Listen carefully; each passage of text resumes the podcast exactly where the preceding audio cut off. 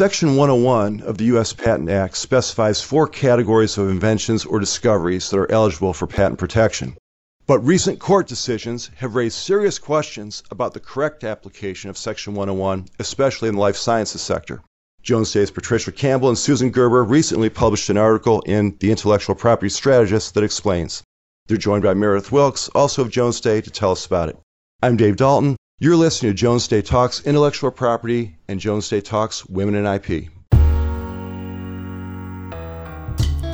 Patricia Campbell is based in Jones Day's Silicon Valley office. She has more than 10 years of experience counseling clients in all aspects of patent portfolio development in the pharmaceutical and biotechnology sectors. Susan Gerber, based in Cleveland, practices in the area of intellectual property law, focusing primarily on patent infringement litigation and appeals. And Meredith Wilkes, a Jones Day partner also based in Cleveland, co leads the firm's global trademarks, unfair competition, and copyrights group. She chairs the firm's Women in IP initiative. Patricia, Sue, Meredith, thanks for being here today. Thanks Thank for having you. us, Dave. Two things we want to accomplish. We're going to kind of give everybody an update on what's been going on and what's about to happen with the Jones Day's Women in IP initiative. We'll get to that in a second. We also want to talk about Section 101 of the U.S. Patent Act and the particular challenges it brings to the life sciences space. Now, we're lucky because some of those challenges were identified in a two part article published in the Intellectual Property Strategist, written by Patricia and Sue.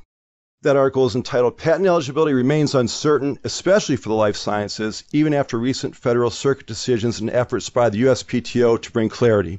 That first part dropped January 2nd. Part two of the article is available next month. Let's start with Meredith. Give us some background. Talk about what Section 101 of the Patent Act is. I've got to imagine this is important because they didn't call it Section 538 or something. Section 101's right up front. This has got to be something integral to understanding what's happening with patent law today. Give us some background. It is absolutely, Dave. And thanks again for having us. And we're delighted to be kicking off the, the 2019 podcast season. I would not um, have started anywhere else.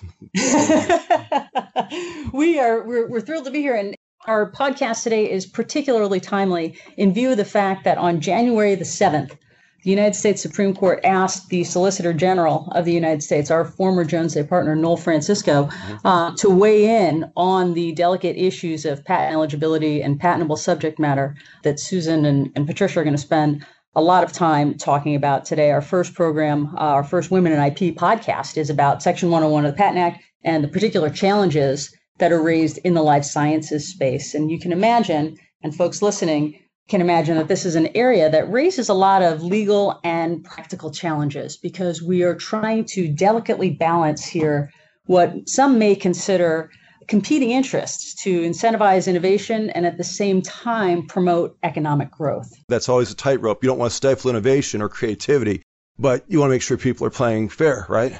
Exactly. On the one hand, we want to encourage companies to invest in research and development to cure the most horrific diseases with the reward of a monopoly for their efforts. But on the other hand, we do not want to prevent development by giving somebody a monopoly over a law of nature or an abstract idea. And that's where Sue and Patricia offer unique perspectives on both the development and the protection of these rights and how to enforce them.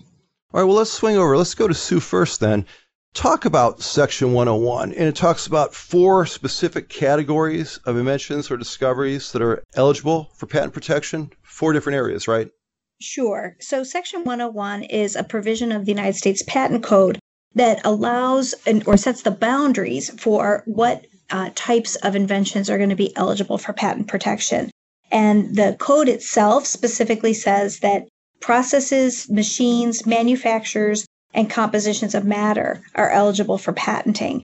The courts have looked at cabining in what those boundaries are to make sure that inventors aren't inappropriately claiming a monopoly over things like uh, natural laws, natural phenomena, and abstract ideas. All right, we'll talk about some specific cases in a moment, but just generally, can you talk about historically where this may have happened or the kind of case that might have brought this to the, the, patent office's attention or Congress's attention for that matter? What kind of confusion was there or where might have someone been taking advantage of the patent laws? Sure. So in some of those early cases, the concern was is that there might have been, say, a natural law, like for example, the formula that's integral to curing rubber. And those formulas played an integral role in the new discovery or the new invention. And so the courts were concerned that in giving the inventor rights to practice that invention for curing rubber, that um, they weren't also giving the inventor too much control over the underlying mathematical formulation. And so the courts tried to strike a balance in order to, again, encourage innovation and provide patent protection, but at the same time, not to give too broad a protection and give exclusive rights to something that everybody should still have access to. Okay, I see. I see. It seems like a lot of the I shouldn't use this word, but maybe some of the trouble sort of came about after two recent decisions uh, Mayo Collaborative versus Prometheus Labs, like that was 2012, and Alice Corp v. CLS Bank International. Let's go to Patricia. Talk about those two cases and how they've changed how patent eligibility may be determined. Sure. So those two cases were really seminal in this area. Um, the first one was Mayo Collaborative, as you mentioned, and the last one was a Supreme Court case, Alice Corp. And as a result of these two cases, there's been a further narrowing of what not only what the Federal Circuit and the Supreme Court considers as patent eligible subject matter, but also, and what I'm going to talk about a little bit later on, is what the USPTO considers to be patent eligible subject matter when they examine patents. So why don't we turn to the Supreme Court decision of Alice, okay. which follows along from Mayo. So after Alice, the Supreme Court created what we call the two-step test in Alice to okay. determine whether the claimed invention is patent eligible.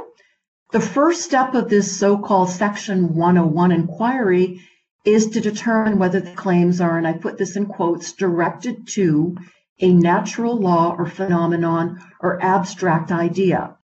And if the claims are deemed to be directed to that natural law or phenomenon or abstract idea, then we go to the second step of the Alice test. And even if the claims were directed to that subject matter, they could still be found to be patent eligible, mm-hmm. where, and I'm going to quote again, the patent in practice amounts to significantly more than a patent upon the natural law itself. So significantly more is a bit of an abstract concept itself. Right. And has led to a lot of different jurisprudence in this area. But the Supreme Court itself cautioned that the court should tread carefully in construing this principle in, in the event that it would swallow all patent law. It does sound like it's ripe for misinterpretation, confusion, being overly broad. But sidebar for a second. Sue, talk about patent owners who had patents that were issued before those 101 changes that Patricia was talking about. So I think that one of the challenges has been is that you know to get a patent and get it through the patent office and, and it takes some time. And there are quite a number of patents out there that were written long before the Supreme Court's guidance in Alice and Mayo.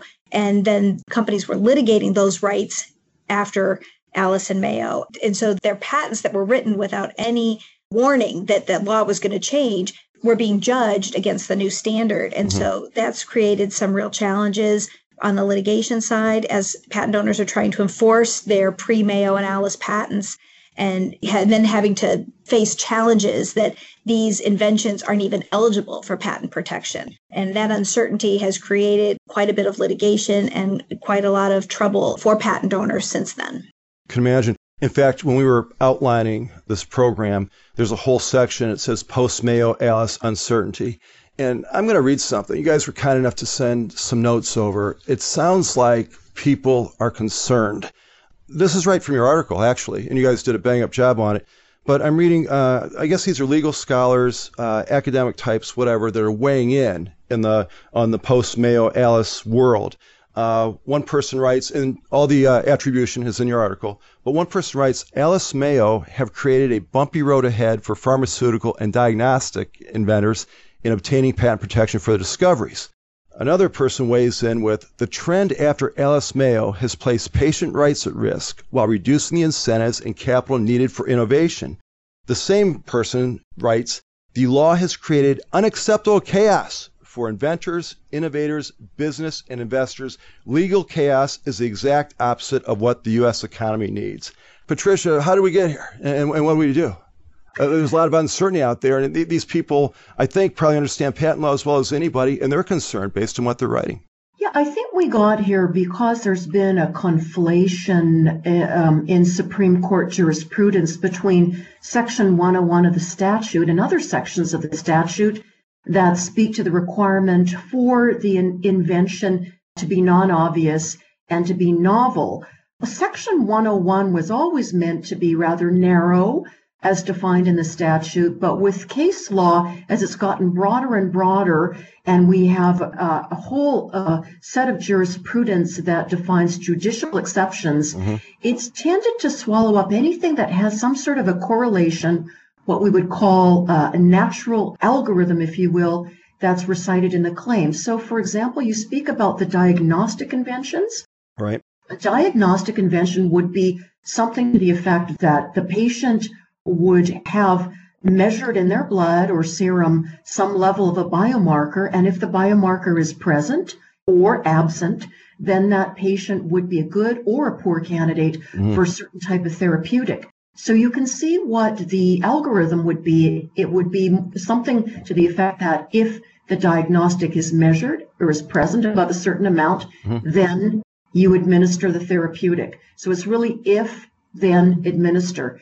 And because the natural law has really entered into the diagnostic space, we have had a problem with diagnostic companies getting patents and or even valid patents that can stand challenge in the courts. Mm-hmm. Well, let's go to that. I, I, think maybe this is the kind of case you're referring to.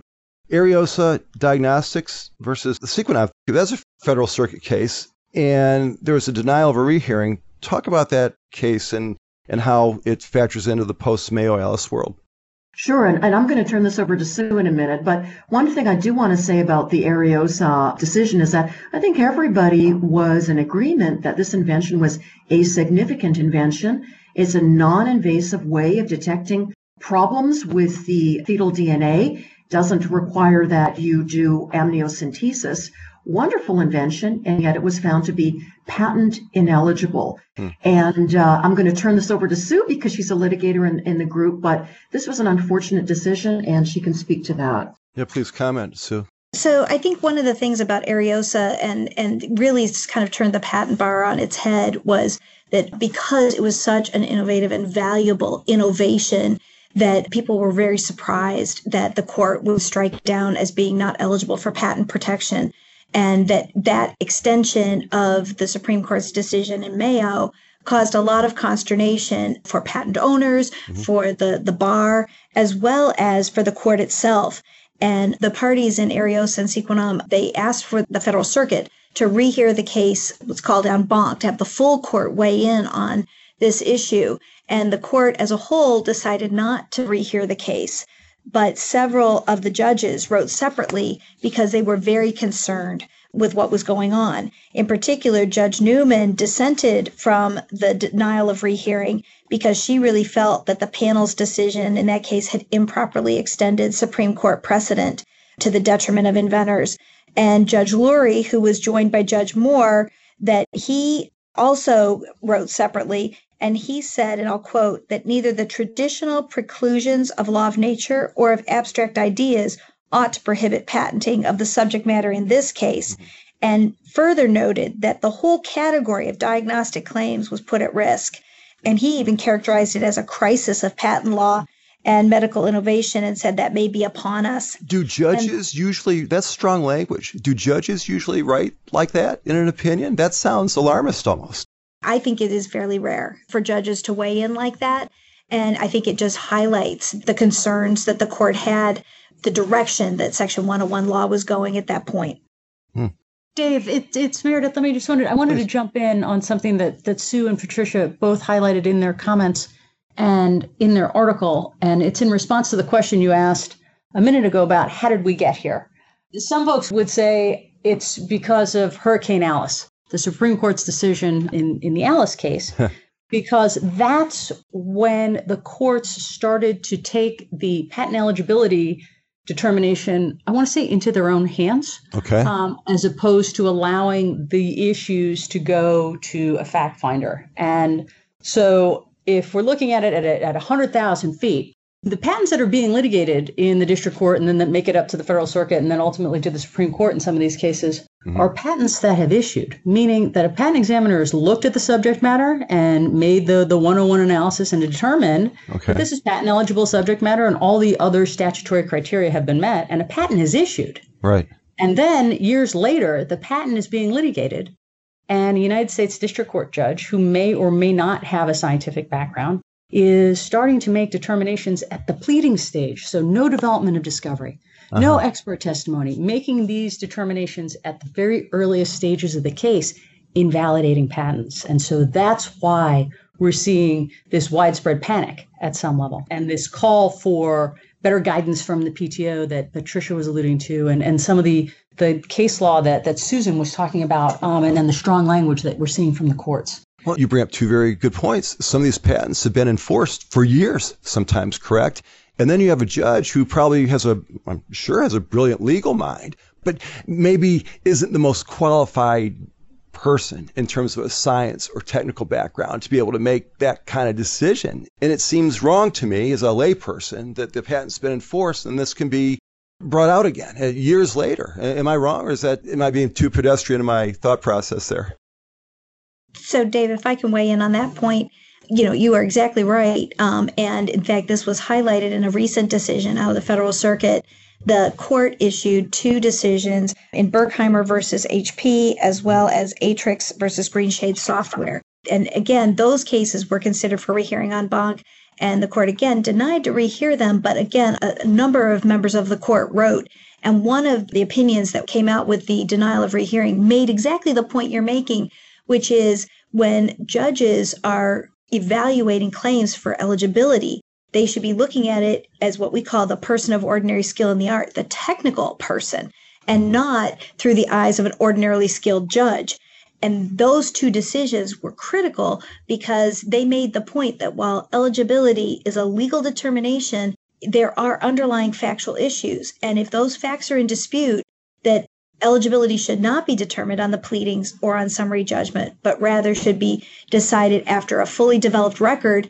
And if, if you fully develop the record and get to summary judgment and there still are factual disputes, then eligibility should only be determined at a trial. You just mentioned two of the cases that we'd hope to get to. A third in this, I guess, context for this part of the discussion is Vanda Pharmaceuticals v. West-Ward Pharmaceuticals. How does that play in? So I think that Vanda, as well as two other decisions that have been recently decided, CellzDirect versus Rapid Litigation and Exergen versus Kaz, make the point that I think we're starting to see the court trying to get back some of the protection for life sciences inventions in that they uh, have emphasized that when the claims are an application of whatever this natural law or natural phenomena that's been identified, that those types of inventions are eligible. So, for example, in Vanda, when the inventors recognized this correlation between a certain enzyme in the blood and, and a drug dosage and a condition, and they, they figured out this correlation, but then they applied it to come up with a specific therapy, mm-hmm. then um, then the court was willing to to say that that invention was patent eligible, even though inherently there was this natural correlation um, that underlied it it was the application that made the difference. And the same was the case in rapid litigation, where it was a situation about uh, freezing uh, liver cells. And because the fact that the cells would survive multiple freezing and thawing, that sort of was a natural law correlation. But the lab method that applied it, that was patent eligible. And in Kaz, it was a method for taking one's temperature, and certainly body temperature is a natural phenomenon. That is what it is. But because they applied that notion of body temperature in a new and innovative way, then the court said that that was patent eligible. You know, is there any other part of the law, even intellectual property law, where the stakes are higher? I mean, the, the things you're describing here are literally life saving, or they could be. They have the potential to be. The stakes are so high.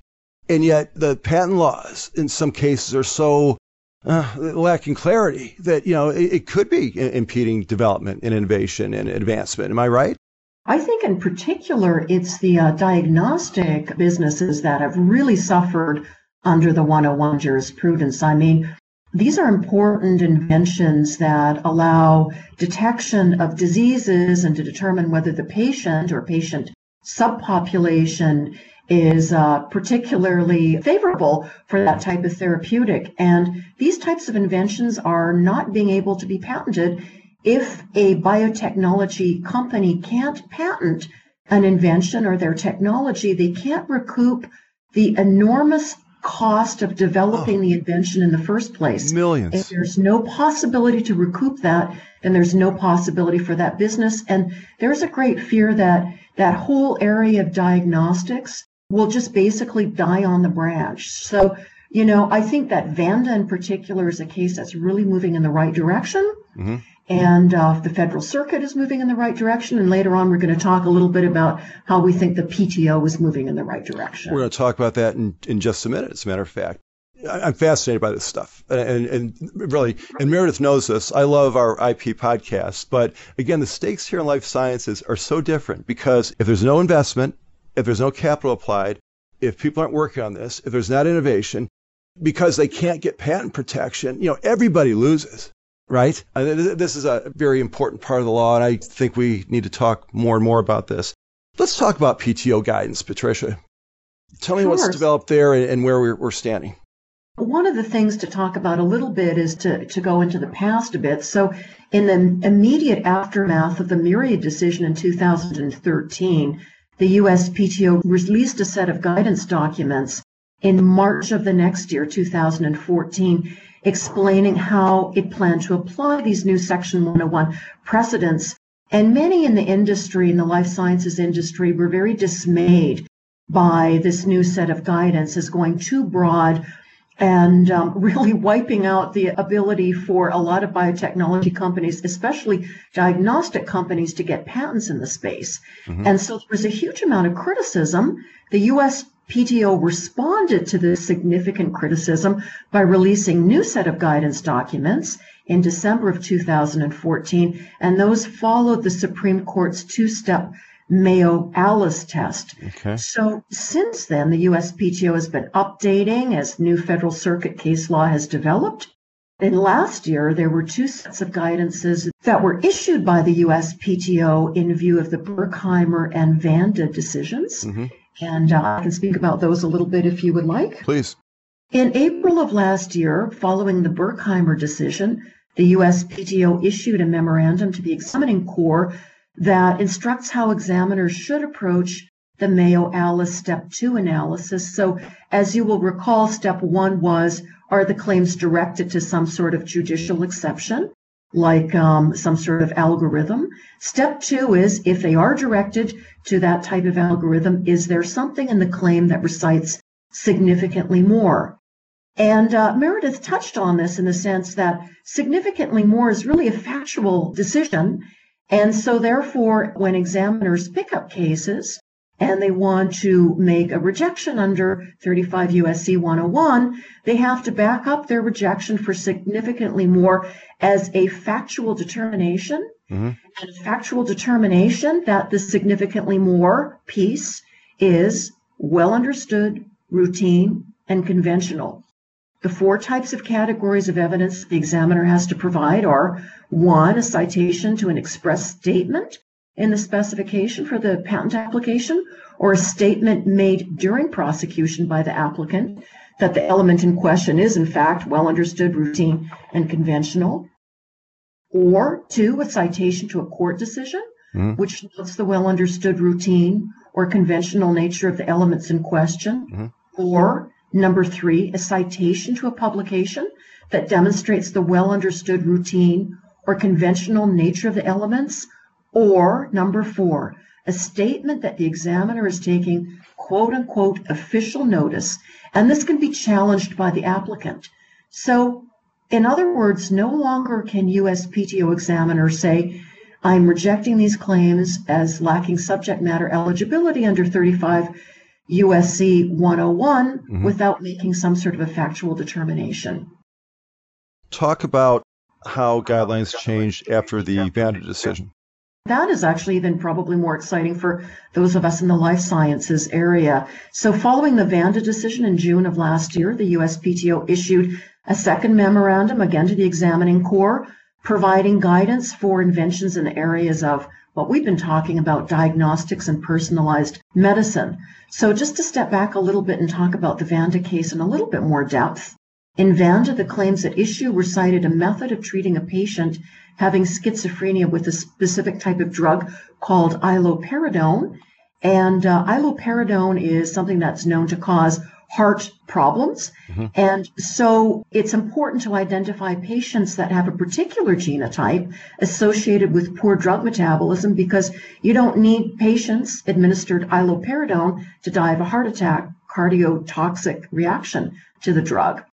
So, in the Vanda decision, the Federal Circuit evaluated the claims at issue as a whole and found, in fact, that they were not directed to the judicial exception. Remember that the directed to inquiry is step one of the Alice inquiry because they were method of treatment claims, even though they applied a natural relationship. So they're not directed to the natural relationship, they're directed to a method of treating. And so this is really hopeful for those of us that prosecute in the space because it gives us hope that if we have claims that are actual method of treatment claims, even though they might recite some sort of natural correlation or algorithm, that these claims would not necessarily be found by the USPTO to be directed to the natural correlation. And therefore, one wouldn't have to establish when you prosecute the case that the claims, in addition to not being directed to the algorithm also would need to satisfy step two of the Alice inquiry, which is a showing of non-routine or unconventional steps. So, so a good positive development on that front. The name of the article was Patent Eligibility Remains Uncertain, especially for the life sciences. Part one showed up in the January edition of the Intellectual Property Strategist. Part two is coming out in February. Sue, what can we look for in part two? So, in part two, we're going to talk a lot about how the PTO has um, responded to some of these changes from out of the judiciary and the PTO's independent efforts to try to bring clarity to this area of patent eligibility. And I think it's interesting to note that we're going to also see in the courts some overlap between what's happening in the patent office and what's happening in the judiciary just this week, yesterday, and then coming up later this week, there were two cases that the Federal mm-hmm. Circuit is hearing that involve issues of deference to the Patent Office guidelines, which, once those decisions come forward, will show how much weight courts are going to give to Patent Office determinations and to patentees who say, well, I followed the guidelines, my patent should be judged in that light of those guidelines. So it'll be interesting to see what the Federal Circuit does there. And then the other interesting sort of interplay between the two parts of our article and the judiciary and the PTO is the Supreme Court's asking for the Solicitor General to weigh in on the Berkheimer decision, oh. which because then the PTO will get its opportunity to tell the court how it feels about Berkheimer and all of the things that have happened in the last year and developments in 101 law. Ah, interesting. Meredith Wilkes has been suspiciously quiet over there. So I, am going to go to her real quick before we wrap this up. What is going on with the Women in IP initiative at Jones Day? What can we look forward to, say, in the first uh, couple months of 2019? Dave, I thought you would never ask. I was sitting here waiting my turn patiently. Oh no, we're we're really excited. You're going to hear a lot more from Women in IP this year. Obviously, we're thrilled and delighted to start off with uh, Sue and Patricia's article and their discussion about 101 in the life sciences space.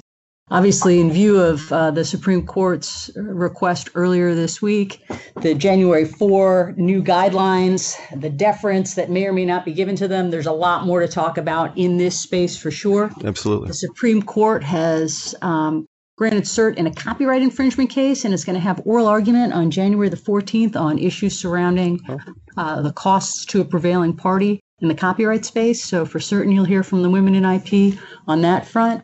As you and I were talking about over the weekend, the Supreme Court has also granted cert on a scandalous trademark matter. We That's right. Scandal in the trademark space.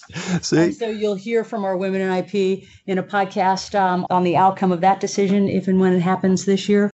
Also, you'll hear from um, Dr. Carrie Miller and Dr. Jen Tretta on women in the IP PTAB arena. So we're really excited about the the podcast that uh, we'll be working up with you.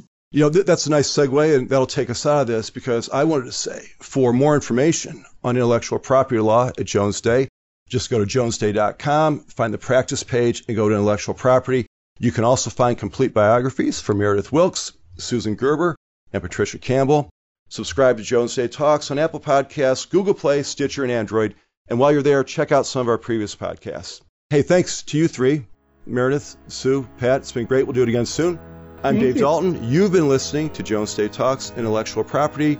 We will talk to you next time. Thank you for listening to Jones Day Talks.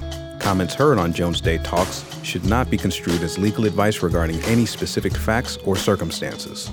The opinions expressed on Jones Day Talks are those of lawyers appearing on the program and do not necessarily reflect those of the firm. For more information, please visit jonesday.com.